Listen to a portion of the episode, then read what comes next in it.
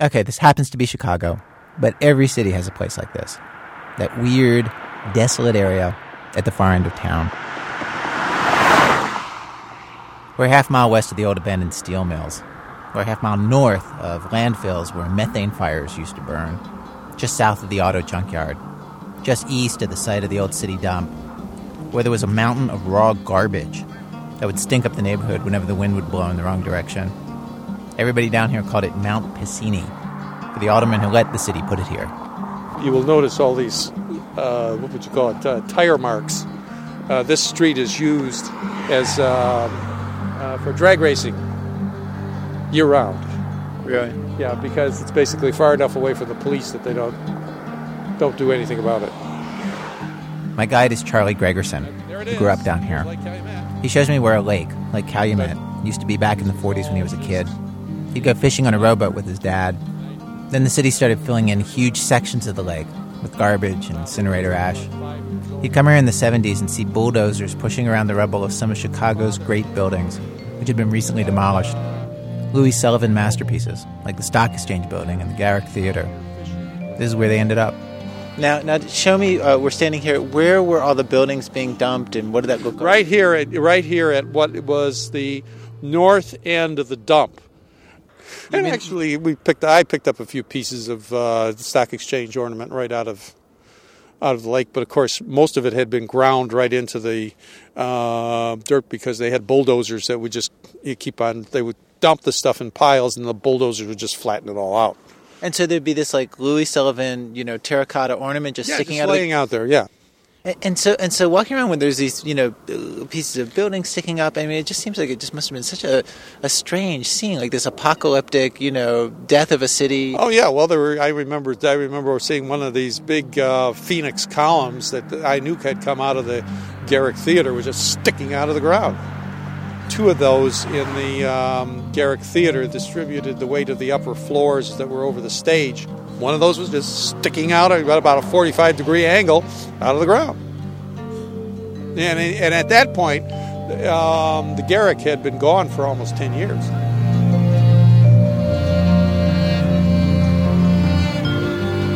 There were once big plans for this area, for canals and waterways, a harbor that never really worked out. There's zoning maps of the city that show streets and complete neighborhoods, a whole grid of them that nobody ever got around to building. Instead, now, on top of all the trash, stands a golf course. Charlie says it from the clubhouse, he gets exactly the same view that he used to get back when he and his dad took out the rowboat. It's the same spot. That's where the lake once was. You can see clear to downtown. So far away, might as well be another city.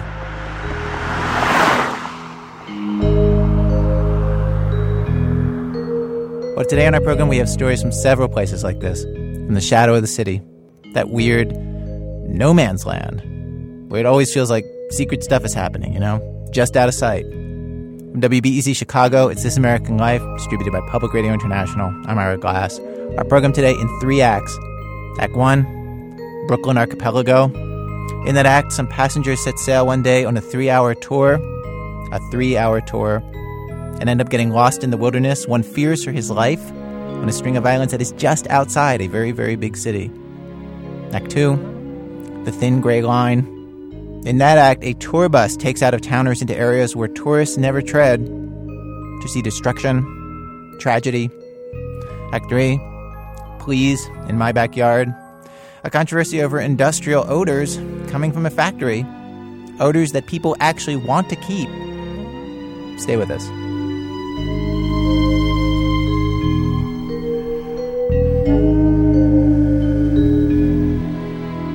1 Brooklyn Archipelago. Brett Martin has this story, which takes place on a, the outskirts of, well, perhaps you've already figured out which city. Listen, it happens. You go out for a night with your friends and you wind up drunk, in your underwear, soaking wet, covered with blood, and shipwrecked on a desert island, all within sight of the Empire State Building. These things happen, or at least they did happen, to Alex Zharov. Alex is 17 years old. He moved to the U.S. from a small town in the Ukraine when he was nine. He's skinny and wears tie dyed t shirts, an unmanageable spray of frizzy blonde hair, and a valiant, if not altogether successful, starter mustache. And, well, he can probably introduce himself better than I can. Here's how he responds when I ask him to state his name for the record. My name is Alex Zharov, and um, I love to have very radical experiences in life. And I consider myself to be a psychedelic, artistically productive person. Here are a few other things about Alex. He lives with his cute older girlfriend and his exceptionally patient parents in a small apartment in the Midwood section of Brooklyn. Instead of going to high school, he's enrolled in an internet homeschooling program. He's at work on a science fiction novel and has logged several hundred in flight hours as a student pilot. But most of Alex's time is spent as the guitarist, singer, and songwriter for his band, E Buffalo. When I went to see them play at a two day Russian rock festival last fall, I learned several things. First, there are many, many ex Soviet immigrants living in Brooklyn. Second, they all very earnestly want to rock. And third, Alex Zharov, whether he's writhing on his back on stage or reclining in the dressing room with a beer and a cigarette, is kind of a superstar.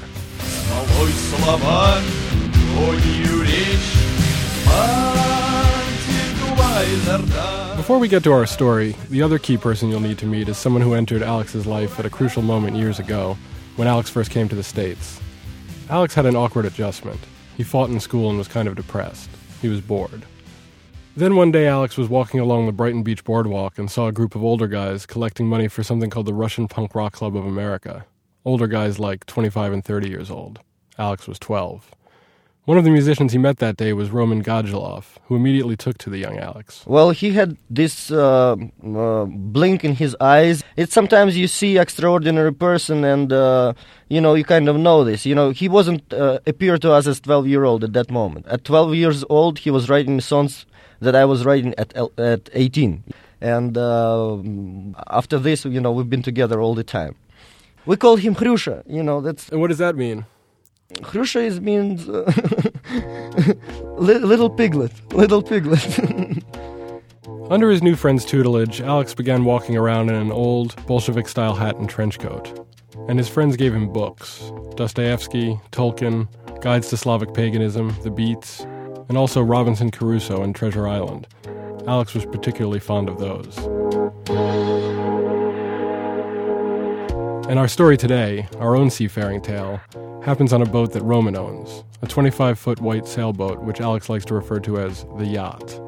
One cool evening last May, Alex, Roman, and another friend named Alex, Alex Lubachansky, decided to take a nice little boat trip in Jamaica Bay, the body of water that wraps around the southern end of Brooklyn.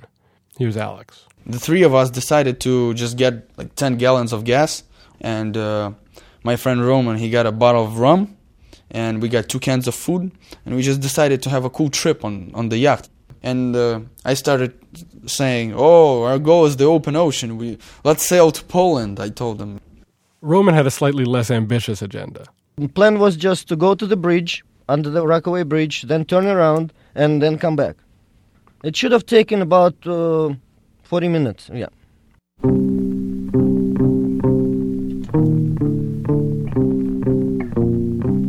Things started to go wrong almost immediately. Before they even left the marina, Roman, who'd been making headway through the bottle of rum, fell into the water and they had to haul him back in. He was clearly in no shape to drive. This is Alex. He, got drunk and he just was babbling something, laughing like he said, "Don't go there, don't go there," and he was constantly saying, "Don't hit the shallows." He was he was already like um, he didn't control the situation by that time. As a responsible journalist, I should say for the record that Roman does have one objection to Alex's version of events. Uh, it wasn't a rum, by the way. It was a cognac. I don't know why everybody puts rum. so it was a cognac. You sure? It was a Latrec. Yes, it Okay. was Latrec cognac. I don't know why. How come it's become rum? It's probably Alex told it was rum, but it was cognac. Not a little bit. It was a lot. We was out of commission. Yeah, I was out of commission. Alex and Alex had had a few drinks themselves. But we were perfectly sober and everything. We might have had a few drinks, but we were perfectly sober. But neither of you knows how to drive a boat. No, no, but we got a hold of it. It wasn't that hard, so we, we knew how to drive it. So like it, didn't seem pretty hard. You turn on the motor, you turn the boat, it turns. Cool. Somehow they managed to get out of the marina, gun the engine, and take off across the water toward the Marine Park Bridge in the distance. Once there, they decided to try to sail to Brighton Beach and headed toward a landmass, but they got confused and turned back to open water. They drank some rum, or maybe cognac. One way or another, they drank a lot of it. At one point, they almost crashed into a small island. Gas was running low, but they figured that if worse came to worse, they could always put up the sails and still make it home. Then they got caught in a strong current that turned the boat in circles. The perfect time, you would think, to begin to panic. Or, if you're the kind of person who forgets trouble the moment you're out of it, or even while you're in it, the perfect time to shoot off all the boat's flares into the water, just for fun.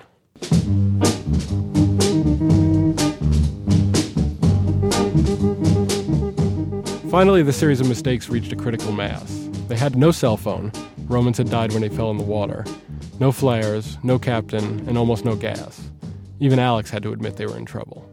We didn't know where we were. And then uh, we realized we weren't gonna make it anywhere.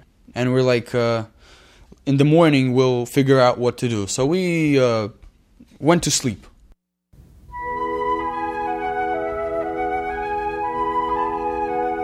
It was a glorious spring morning on Jamaica Bay, sun glinting off the water, gulls calling overhead, as our young pleasure cruisers slumbered. The light filtering into the boat's cabin woke Roman and Alex Glubachonsky first, and they came up on deck.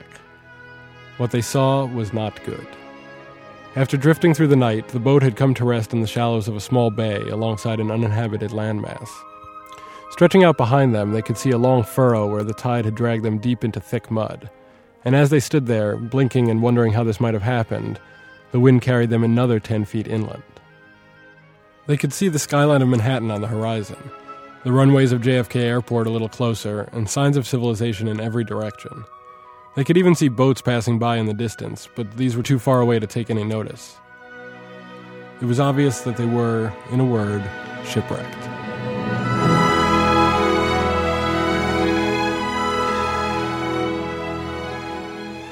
The hungover sailors sat down to decide what to do. Roman and Glubachonsky were in favor of waiting to be rescued, or for the tide to rise and pull them out again. Meanwhile, Alex was formulating his own plan. Beyond the island they were closest to lay another landmass, which Alex was sure led somewhere. His idea was to swim to it, walk to civilization, catch a bus somewhere, and bring back help for his friends, who, as Alex remembers it, thought the plan was frankly idiotic. These are islands, said Roman, who in truth had actually been out on the bay before and was in a position to know. But Alex was sure that Roman was wrong. So Alex stripped to his underwear. He put what he thought he might need in a waterproof plastic mayonnaise jar. He brought his Metro card for the bus he was going to swim to, an expired passport for ID, and his favorite Buddhist medallion for luck. He wrapped his clothes in a cellophane blanket and bid his friends farewell. Roman watched him disappear into the surf.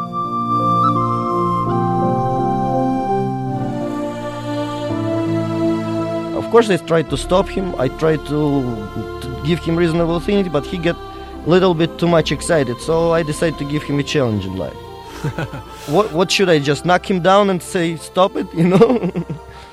he wanted to swim. You know, he wanted to swim, and uh, he sw- he swam.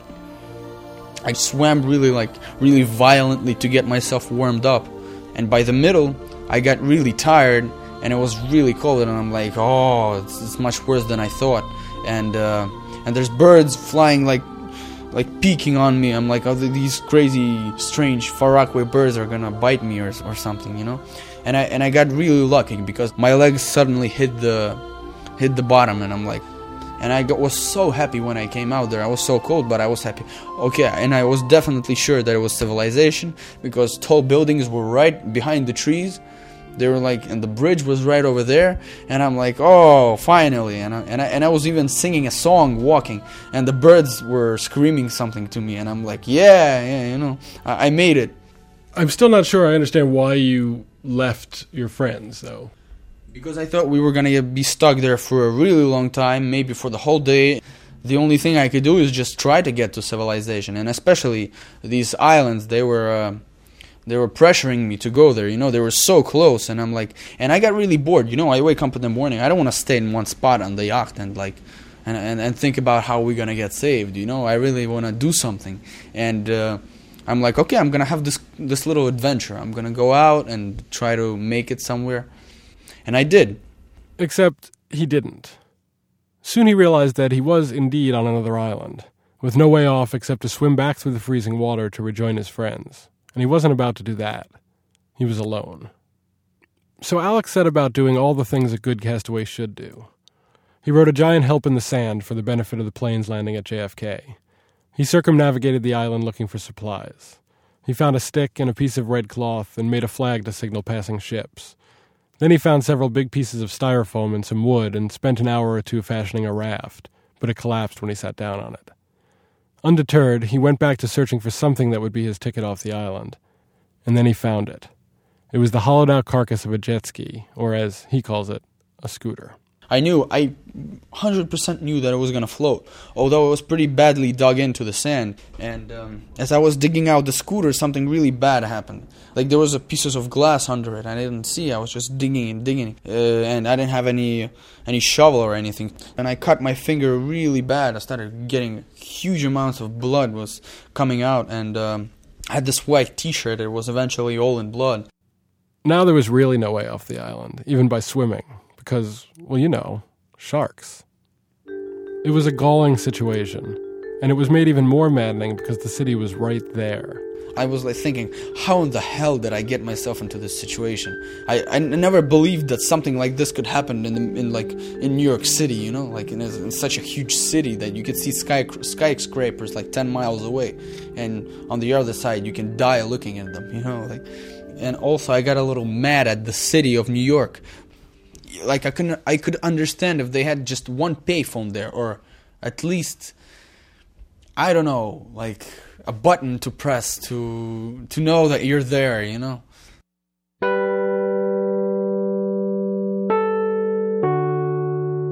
By probably six o'clock in the evening it was getting a little dark. All my excitement has fled away and um, I, uh, I got very cold, so I was like shaking, you know, shivering, and no help at all. So I'm like, wow, this is gonna get really bad. Were you hungry at this point also? I was very hungry and I was very thirsty. And I found limes. I tried to uh, open them up, but they tasted so nasty. I couldn't, I, I didn't even think about eating them. Like, there was no source of food other than the ducks. Ah, yes, the ducks. You'll want to hear about the ducks. If I wasn't gonna get rescued in the next hour or two, I had a plan to kill a bunch of ducks to get some warm blood to warm myself, you know. So so to drink some blood and to cut them open and use them like to warm myself. I had this strange idea about uh, use them as slippers. I even had after that I even had this psychedelic idea of uh, floating on the ducks, making a, rat, a raft out of the ducks. Imagine uh, a man with a with strings attached to the ducks uh, uh, floating on the water. So it's like this duck rider, you know.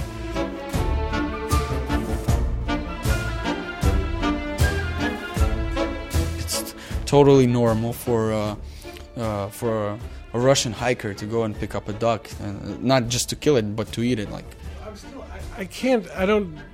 Like, you could just go over and pick up a duck. Like, how did you catch the duck? Oh, um, uh, you just go after it with a stick. I mean, you're a human being, you got more brains than a duck, you can catch it.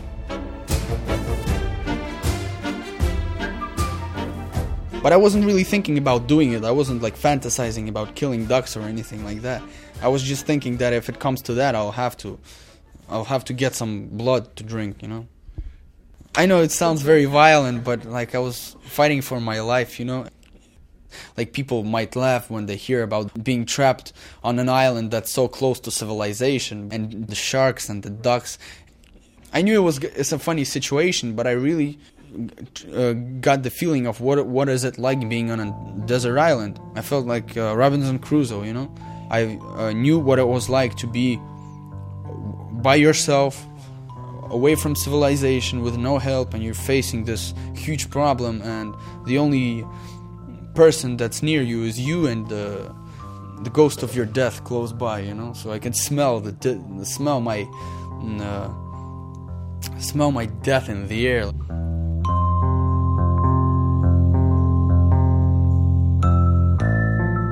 It turns out that the island where Alex was stranded is called Ruffle Bar, and it lies only a 20 minute boat ride away from the coast of Brooklyn. Far from being traumatized or ashamed of his exploits, Alex wanted nothing more than to go back out there. And from the vantage of my overpriced, undersized apartment, I wanted to see a place where you could be totally alone in the wilderness, smelling your own death in the air, while in at least theoretical commuting distance to Midtown Manhattan. So we hired a boat to take us to Ruffle Bar. In truth, I wasn't as completely surprised as some might be to learn that such a place exists. I grew up near the islands of Jamaica Bay, in a neighborhood called Canarsie, and when I was little, my friends and I would cut through the empty lots near my house to explore the mix of trash and nature on the shoreline. It was a place totally apart from the rest of my mostly urban childhood, a secret place that my friends who lived even 10 or 15 blocks away were unaware existed. But then, the smaller islands around New York have always occupied a weird place on the edge of the city, home to all sorts of enterprise that the citizenry either doesn't know about or prefers not to see. Sanitariums and prisons, potter's fields, and grand failed schemes. Ruffle Bar itself had been the site of several of the latter. Since the Civil War, it had housed a ferry stop, a resort hotel, and even a short lived doomed community of some 40 buildings. We stop in front of a concrete foundation. A building of some kind was here. Oh, look, th- th- this is a cool thing. This is one of the World War II things that's here. Like you open them up and you can go inside. There's like a room in there. It might be like something like a bunker or something. You see the rope here, and the rope is really old.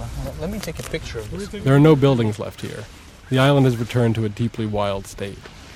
There's a wall of dense brush and a few trees around which sinister gulls are circling. We pass a flock of ducks who take one look at Alex and wisely move away. I don't think it's. I've, I'm really thinking about where the heck is the scooter because it seems like it should be like as we turn in, there should be more shoreline here. Uh, and really, maybe maybe the. W- Yep, that's exactly it. Oh wow, that this is the scooter I tried to. Yeah, let me show you. Maybe, yeah, maybe you'll see the glass and stuff. oh, it's awesome. See, there's lots like. As we search for Alex's Buddhist medallion that he'd left in the excitement of the helicopter rescue, we walk across a plain of thick, dry grass, matted down like a carpet. Underneath, you can hear shells crunching and mysterious things scurrying around. Still, reminders that we are, in fact, in a major metropolis are always close at hand. For one thing, there's the garbage piles of plastic and driftwood, but also shoes, steering wheels, prescription bottles, deflated balloons, a washer dryer, several refrigerators, and, oddly, boats three perfectly intact ones, complete with oars. I hesitate to point these out to Alex, though, to be fair, they're probably too heavy for him to have dragged to the water.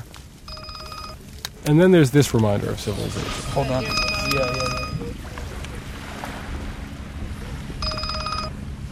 Hello? He was always close enough to the city that simply having a cell phone would have had him tucked safely into bed within half an hour. Alex was finally rescued after seven hours, thanks to Roman and Glubachanski. Back on the boat, they were having a fine old time. A police helicopter was performing drills nearby, and apparently no slouches in the cliched castaway department themselves, they had figured out that they could signal it with a mirror. But why rush? We really enjoyed the time staying there. We was just you know sitting on the boat and uh, mm, you know smoking the last tobacco that we have left, and we make uh, a deal that we're not gonna eat each other if we're really gonna get hungry. So basically, we was having fun, you know, just a little bit, no no hustle, no nothing, you know, very quiet, nice weather. Oh, so you didn't? So you you were actually holding off signaling the helicopters while you had a nice day? Yeah, of course, it was a nice day. Still, as it began to get dark and the cigarettes ran out, the friends thought it was probably time to get a move on. A helicopter soon arrived and airlifted them off the boat.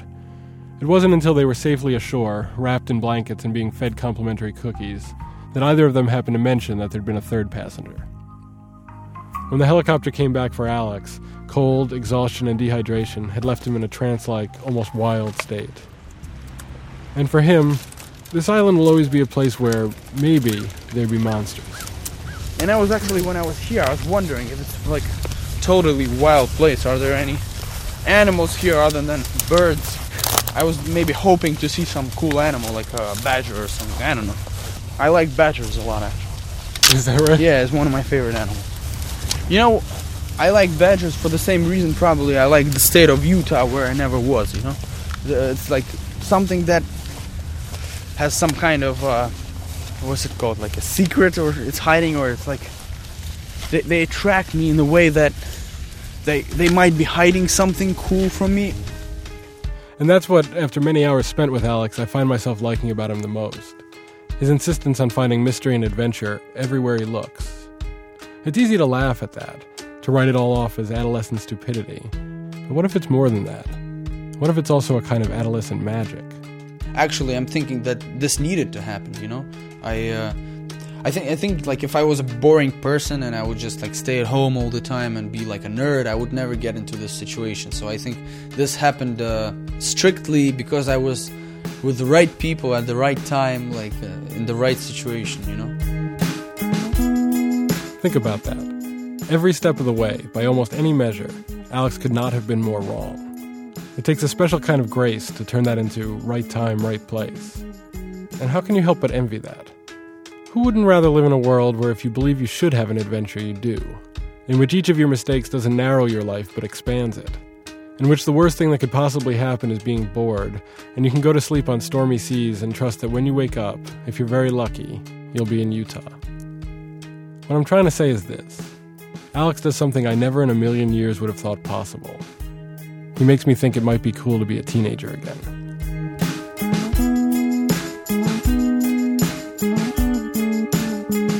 There's a story that back in the 1830s, a ship carrying $54,000 in Mexican gold was hijacked by pirates outside Jamaica Bay, and that the treasure was buried somewhere near Ruffle Bar. On our way back from the island, I tell Alex this, and he listens with great interest. If he found the treasure, he wants to know, could he keep it? Maybe, I say, if he didn't tell anybody. To which Alex answers precisely as I know he will, the only way he possibly can. He says, But what if I told everybody?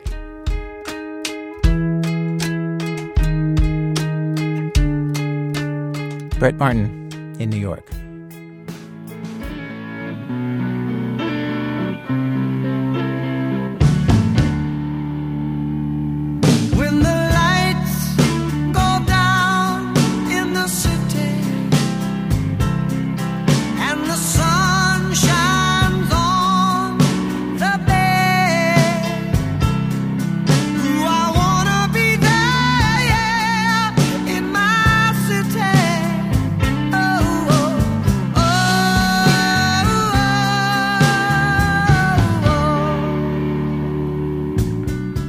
Coming up, the thing about Chicago that nobody outside Chicago believes about Chicago, but that actually is completely and totally true.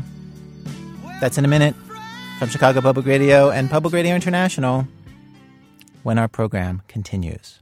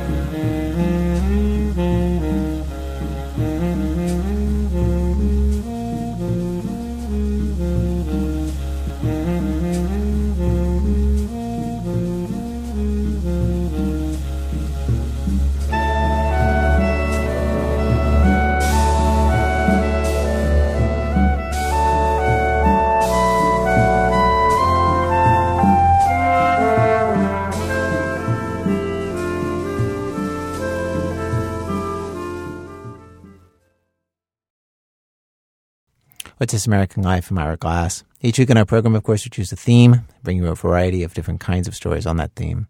Today's show, In the Shadow of the City. Stories of things happening out of sight for most of us, but very close to us. We arrived at Act Two of our program, Act Two, The Thin Gray Line. Sometimes things uh, in the shadow of the city should just stay in the shadow, and sometimes not. Right after Hurricane Katrina, a bus tour in New Orleans started called Hurricane Katrina America's Greatest Catastrophe. It has since been named America's Worst Catastrophe, but same kind of idea. It is designed for out of towners who have come to New Orleans so they can see for themselves, among other things, the wreckage and the devastation. And we thought, you know what would be really interesting? Okay, what would be really interesting for this tour is if we could send a local, if we could ask a local to take the tour and give us their impressions. Well, Cheryl Wagner's house was ruined by the levee breach. Seven feet of water on the first floor, her roof got blown off. She seemed perfect for the job. And so, one year ago, when we first heard about this, she agreed to get on the bus, and she put together this story, which we first broadcast a year ago. By the time Gray Line started running its Hurricane Katrina America's Greatest Catastrophe tour, I was already sick of disaster tourism. I'd flipped off hippie photographers who mountain biked through the garbage on my flooded street to take close ups of my neighbor's Virgin Mary lawn grotto, artily speckled with muck and debris. I had endured holy rollers stepping onto my porch when it was blazing hot and I was trying to bleach what I could of my belongings, offering me a gallon of water and a mold mask, a good one, an N95, if I would sit and listen to a scripture. And at a time when some New Orleanians were still coming home to find their mothers' bodies, I watched white families thoroughly enjoy a morning outing in the ruins of a black neighborhood. I saw them lift their children onto the back bumper of a small yellow school bus that had floated into the barge that crashed through the levee. I saw these children smile and say cheese. But even though I'm sick of disasters and their hangers on, I'm also not immune from touring. I didn't spend Thanksgiving morning watching the Macy's Day Parade or making oyster dressing. I went over to the breach in the 17th Street Canal to see the hole that flooded my house. I was surprised to see lots of other people spending their holiday doing the same thing. Even my mother, who now oftentimes is not, cries when she comes to see me in the city, for some reason recently crossed the state line for a Saturday morning jaunt through the wreckage in Mississippi. She came back saying, You really should go see Biloxi. So I haven't made it to Biloxi yet, but with mixed feelings, I decided to fork over my $35 to the professionals at Grayline and check out the official tour of my own city.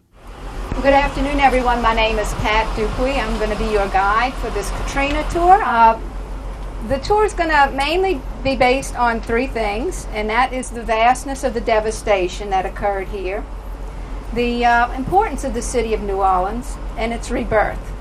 We're on a Gray Line minibus pulling off from the fake lighthouse where we all met in the French Quarter.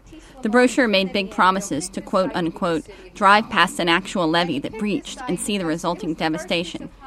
But the tour gets off to a dullish, field trip like start. On your right is an earthen levee. A levee comes from a French word meaning to raise. There's maybe 20 of us on this tour relatives of disaster workers, some retirees, a couple from Denver in town for a wedding. Even a few unlucky folks who got bumped to our bus because their first choice, the Cemetery and Gree tour, sold out. This is uh, Ernest N. Morial Convention Center. This was another thing that you saw on the uh, on the TV. In the short time it takes us to get to the convention center, some people already seem bored. A few are busy flipping through the photo album the tour guide passed of flooded houses, but that's because the outside of the cleaned up convention center with just a few workers shining windows is boring. It would never be part of any normal city tour. After a perfunctory drive past the now spit shined exterior of the Superdome, we get on the interstate and head out towards Lakeview, where the tourists are promised more current and less historical misery. Now I want to prepare you a little bit. If you haven't been back here, if you haven't ridden around the city, we're going to start going through some of the more devastated parts that we're allowed to go in. Like I said, we can't go into the lower ninth ward, which is really bad. But you'll see enough devastation here, I think, to um, so, so you'll get the whole idea of what it might have been like. You'll see some of the houses, like this one right here. That one's see, it's got that red thing on it. That's that's tagged for demolition. We drive past ruined houses and askew cars, and some of my fellow passengers snap photos. A few express surprise that anyone in New Orleans has middle class looking homes. These were nice houses, I hear one woman say to her husband, as if this makes a family's suffering worse. No one I talk to tells me that they're particularly surprised by what they see. Maybe it's the remove of looking out the windows, or the months of pictures they've already seen on TV. All in all, despite the lurid promises made in the brochure, the Gray Line tour is a lot of driving around and wishing you could get out and take a close up look at that hole where someone hacked their way through their attic and onto their roof. But you can't. You just sit there gazing through a glass barrier, trying to absorb factoids. This is where they perfected perma-pressed fabric, orange juice concentrate, low-fat peanut butter. After a while, I start to feel bad for our tour guide. Pat has already informed us that she and her bus driver, Sly, were out of work and tips for four months, that her house flooded, and Sly is stuck living on a cruise ship he is about to get put off of. I realize she's in a no win situation. Grayline has promised an all out grisly disaster tour, but expects its tour guides to focus on rebirth as well and be a civic booster at the same time. That's why every house that's off its foundation needs to be countered with a FEMA trailer of hope nearby. But here you have some hope. There's a FEMA trailer. There's somebody that's getting ready to work on their house, ready to want to move back. So it's a little ray of hope when you see these, these trailers. Never mind that the FEMA trailer won't have any electricity for months. This tour is not about accuracy. It's about getting to the rebirth that was promised when we first got on the minibus. It's about presenting a grand narrative that takes all the terrible stuff that has happened and makes it okay. A bad thing happened, and then it kept happening, and then it kept happening, and then it kept happening. But now it's getting fixed, so you can go eat your beignet. But despite all the talk of hope, what comes through is a palpable feeling of desperation. You are our best ambassadors. You can go home. You can tell people that yes, you can come to New Orleans, you can breathe the air, you can drink the water, you can eat the food. You can take a tour and see the tomb of Marie Laveau. On what tour in the history of this city did any tour guide have to beg people to come to New Orleans? You can stroll through the Garden District and see the beautiful home of Nicolas Cage and John Goodman. You can go to the plantations. Plantations were high and dry.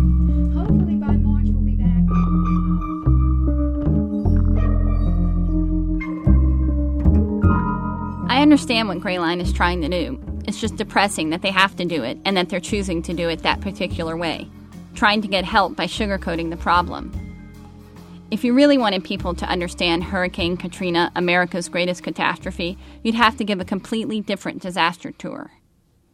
And with that in mind, as a public service, I'm about to save you $35 and take you on my own tour. It won't go near the French Quarter, it won't be on a bus, and it starts here. I want you to know that you talked today about FEMA this and federal this, and I'm sick and tired of federal anything. I'm sick of it. Our first stop, the Perpetual Public Meeting, the one I've been attending nonstop since I got back in September. This was recorded at the public comment portion of the Bring New Orleans Back Commission's Urban Planning Committee final report presentation held at a downtown hotel a few weeks ago. But it could be from any number of official and unofficial state, local, and neighborhood meetings that go on in New Orleans now, almost every day of the week. I am a working person. I pay federal taxes. Because I want everybody here to understand FEMA comes out of my damn paycheck. There are economic planning meetings, arts planning meetings, education planning meetings, government effectiveness meetings, city council meetings, neighborhood meetings, SBA information seminars. Since the storm, there is even a new section in the Times Picayune that lists the locations and times of that week's meetings. These meetings are overwhelming not only because of their frequency, but also because of their intensity. At some of the early public meetings back in October, old women would step up to the mic and cry. Old men would address the mayor as if he were a young man, saying things like, I don't believe we've had the opportunity to meet. Countless New Orleanians drive hours from other towns and other states to come to the meetings with the same message. My grandmother, my auntie is in Texas getting sick, getting sick from this stress. And I'm here today to find out what you're going to do about it. The people on this commission, I thank you very much for your time. If you can't give us direction, get the hell out the way. All right? That's all we're asking for.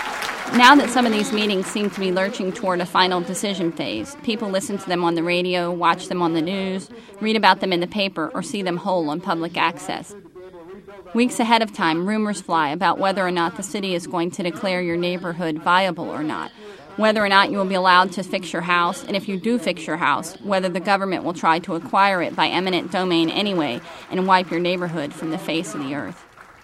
After certain meetings, people go around saying things like, That Joe Canizaro wants to put a big green dot on my house over my dead body.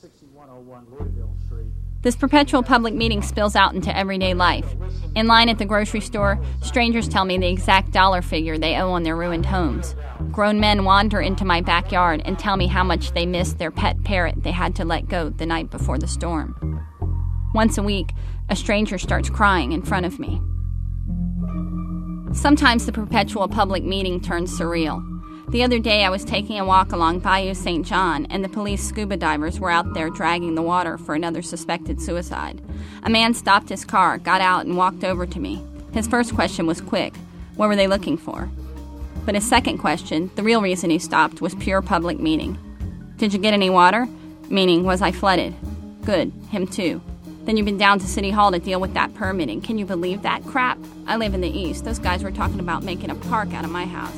I've been staying out in River Ridge now, but we're getting it together.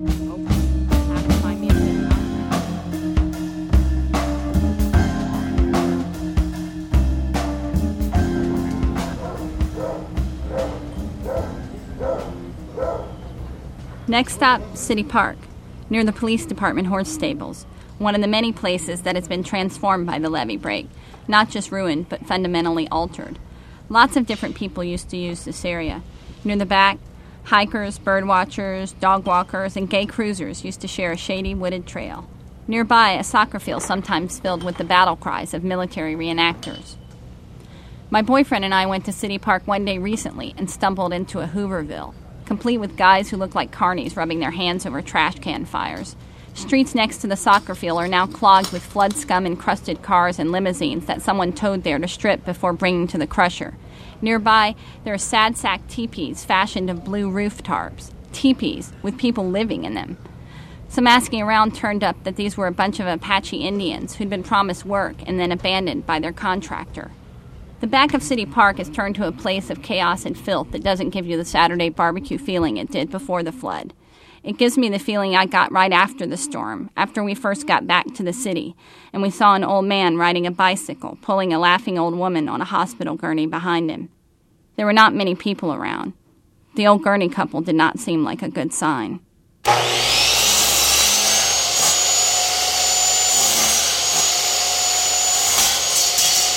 Next stop on my tour, my house. Outside, the picket fence is gone and there's a water line. Inside, it's gutted to the frame and studs. Since I've had to sleep upstairs in a room with the walls cut open and siding blown off, when I open my eyes in the morning, like the Apache Indians, I see blue tarp. I brush my teeth at a spigot in the backyard with a Dixie cup. Friends come to see me and accidentally drive past our house, say the place is unrecognizable now. My boyfriend Jake and I are getting a little unrecognizable too. There are ways in which we have grown strange to ourselves, gone a little south, like City Park and the Gurney couple. One afternoon, after a long day of prying lath off walls and carting wheelbarrows of plaster rubble to the curb, I heard laughter and breaking glass from what used to be my backyard garden. Jake and his friend the carpenter were swinging their legs off the back balcony. They had found a BB gun and were shooting out the few windows that were left on our shed. Check this out, they said, and shattered another window. Don't do that, the old me, the pre Gurney me, said. Why not? I looked around. The tin roof of our shed was peeled up. The gardenia, angel trumpet, and sweet olive that I had planted almost a decade ago were all dead. The fence was down, and behind us, the neighbor's wall had fallen off of his second story, leaving their upstairs kitchen exposed like a dollhouse, with the kitchen clock still on the wall, open to the sky.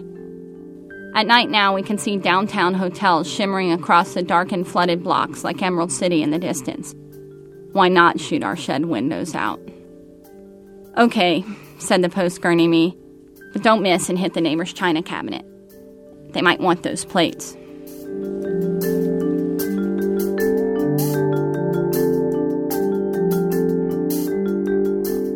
You have reached the Federal Emergency Management Agency. Usted se ha comunicado con Next stop, Agencia 1 Federal 800 621 FEMA. Welcome to the utterly exhausting, soul crushing grind that is having to juggle city, state, government, and insurance bureaucracies for five months straight with no likely end in sight. Our first FEMA battle was over our roof. It blew off, and so we needed a tarp. FEMA wouldn't tarp it, so we climbed up a few stories and tarped it ourselves. A month or so later, FEMA sent someone over who untarped our tarping but only retarped half of it. So we had to call and fight and explain and call, then give up and reclimb and retarp a by then even slicker roof. Everyone has stories like this. People accidentally bumped from FEMA's trailer list, people with keys and no trailer, people with trailers and no keys, trailers blocking doors of houses people are trying to renovate. Meanwhile, teams of contractors come and go. Recently, an article in the paper confirmed what everyone suspected that the government pays at minimum almost $60,000 a trailer. The same amount it would likely cost to rewire and re sheetrock many someone's house. Add to this phone books that no longer work since half the people and businesses in them are now gone, the constant stream of misinformation, correction, and re misinformation, and the garbage piles. Which gets shuffled back and forth as dozens of crews argue about whose job it is to pick up shingles, and whose job it is to pick up the fridges, and whose job it is to pick up that dead dog still in the pink toy box.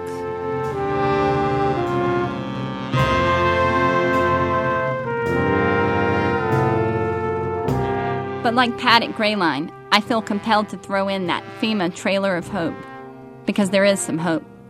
I catch glimpses of it in the newfound engineering wonkiness among Louisianans who now speak of sheet piling ratios and Dutch hydraulic engineering over coffee, in the blonde southern women strapping on work gloves over their manicures and donning orange vests to pick up garbage in neighborhoods that they never set their SUVs in before, and in the folks who drive by and honk and cheer these ladies of garbage on, who sometimes pull over, get out, and help.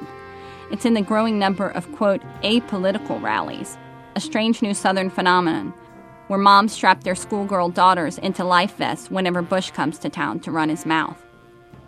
The Trailer of Hope is also where you least expect to find it, right on my own wrecked street, in the gutted house on the corner where a man lives upstairs with a lantern, and the moment the other night when Jake and I walked our dogs by and he invited us to lay our hands on the side of his home.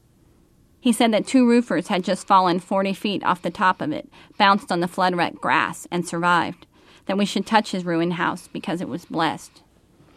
And last month, while Americans flew into one of the most ludicrous nationwide fits of reverse racism hysteria I've witnessed in my lifetime over our mayor's hapless deployment of a parliament lyric over Chocolate City, people who live here were working things out.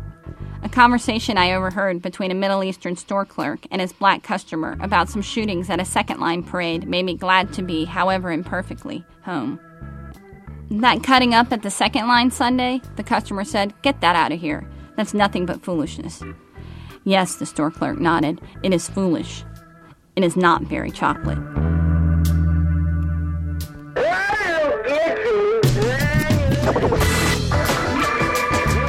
Cheryl Wagner. She lives in Mid City in New Orleans. She did that story for us a year ago. She says these days her house does have walls. And the main difference with New Orleans now, she says, is that it's so violent. She says she still believes in a trailer called Hope. Except now, she says, she's scared she might get shot in it. Won't you come with me to Chocolate City?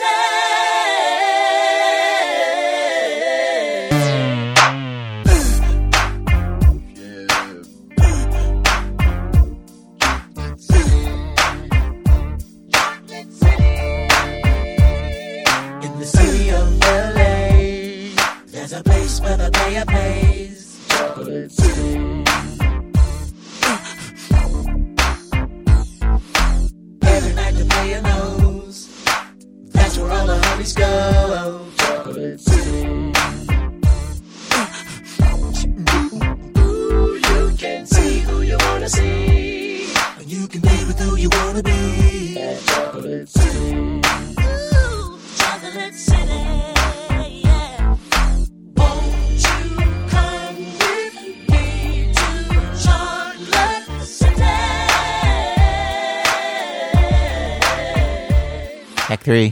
you come with me to Chocolate City? Act 3 Yes, in my backyard. Now, this story about some of the mysterious things happening on the edges of the city, in the shadow of the city, right under our noses. And um, to put this story in some context, we're going to turn now to Jorge Just. You may remember Jorge, he's done some stories for our program. He says that when you move to a new city, you cannot get into the regular conversations that everybody else gets into. He found this out a little while back when he did the one thing that everyone in Chicago agrees is the very worst thing that anybody can do. He moved to New York. all New Yorkers want to talk about is what subway train to get to take to get from point A to point B.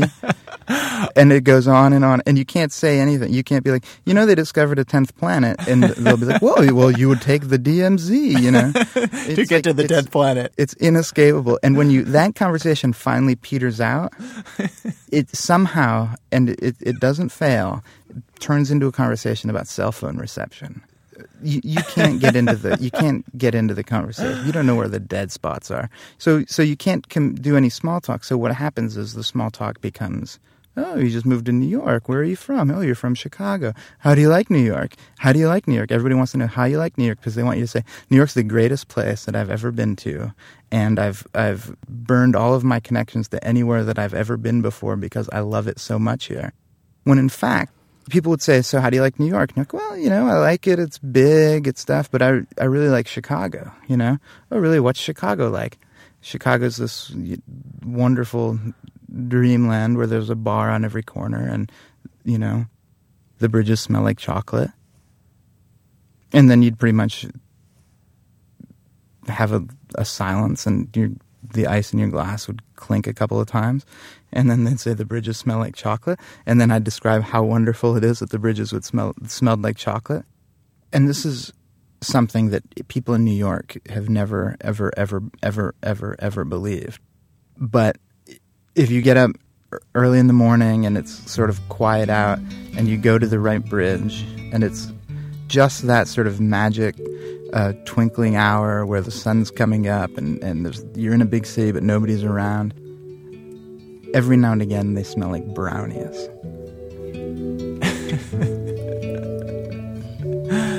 Yeah, well, that, that's actually true, and, and the reason why is because there's there's a chocolate plant on the west side that spews uh, that spews the smell of chocolate. Yeah, the smell of magic.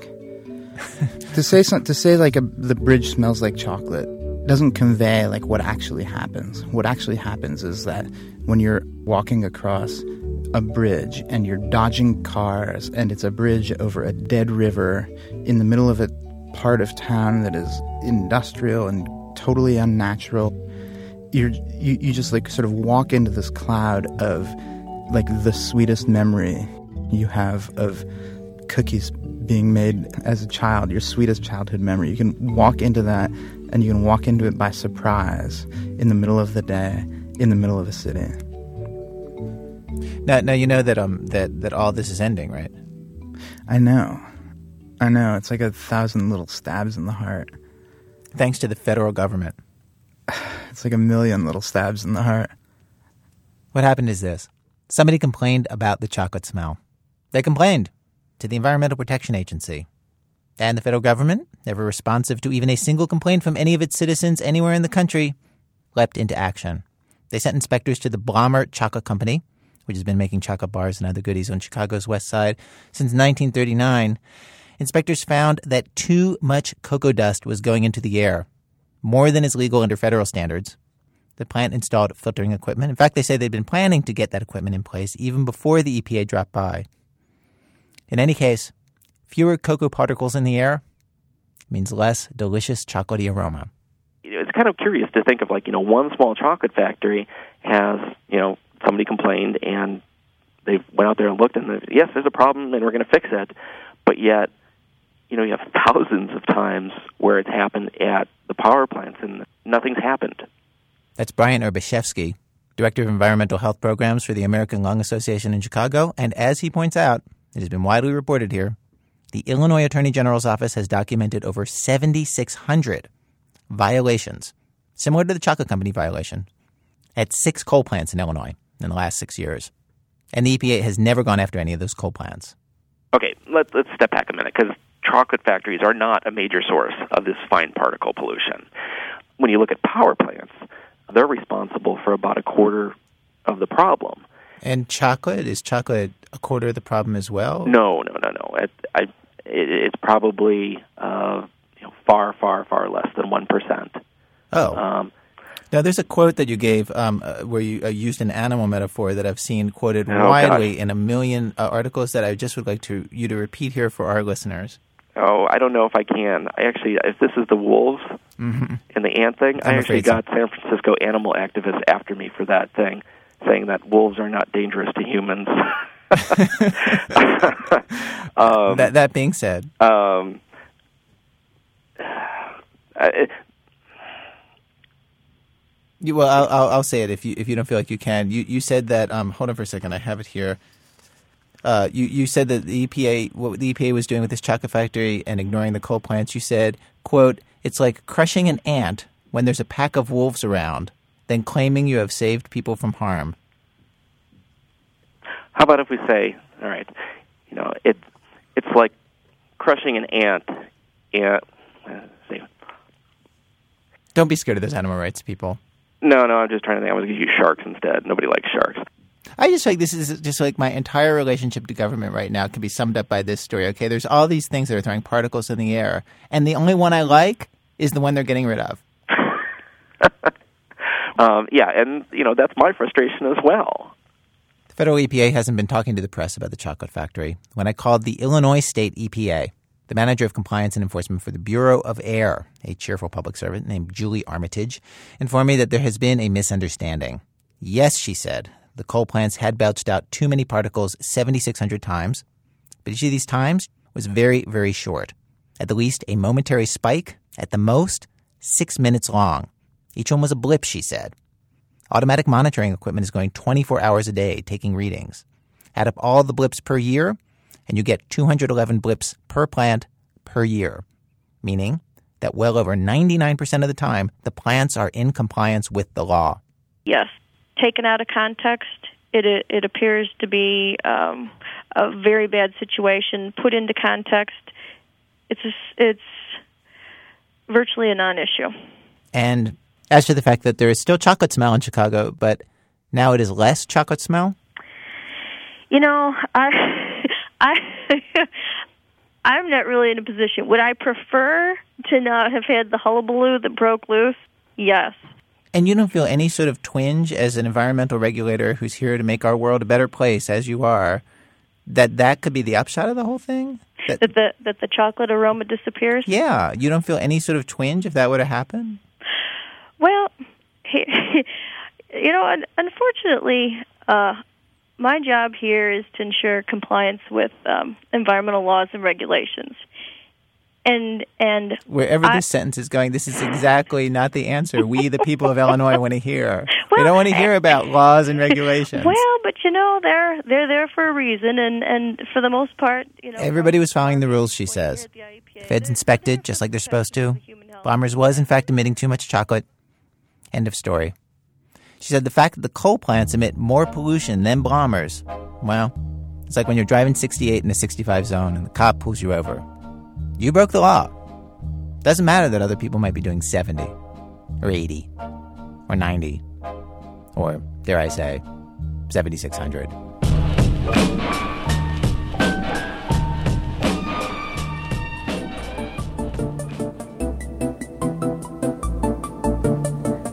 Cream eggs. On the way to the train station. In the wind and leaves comes the fun of a cream egg. No one knows that I have it. It's so small. Lots of thick chocolate with stringy sugar, soft and sticky. I think I've got some on my nose. Kit Kats. Mmm, crunch. Instant satisfaction. Familiar and all expectations fulfilled. Nostalgia in chocolate. Let's share them out on the steps. Well, program was produced today by Diane Cook and myself with Alex Blumberg, Jane Feltes, Sarah Koenig, Amy O'Leary, and Lisa Pollak. Our senior producers, Julie Snyder, Elizabeth Meister runs our website. Production help from Sam Hallgren, Thea Chaloner, Seth Lind, and Tommy Andres.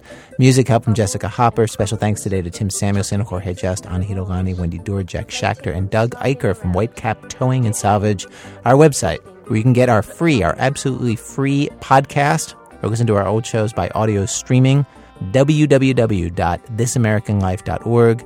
Also, there this week, details about our live tour. Tickets available in some cities, but they're going fast. We're there this week.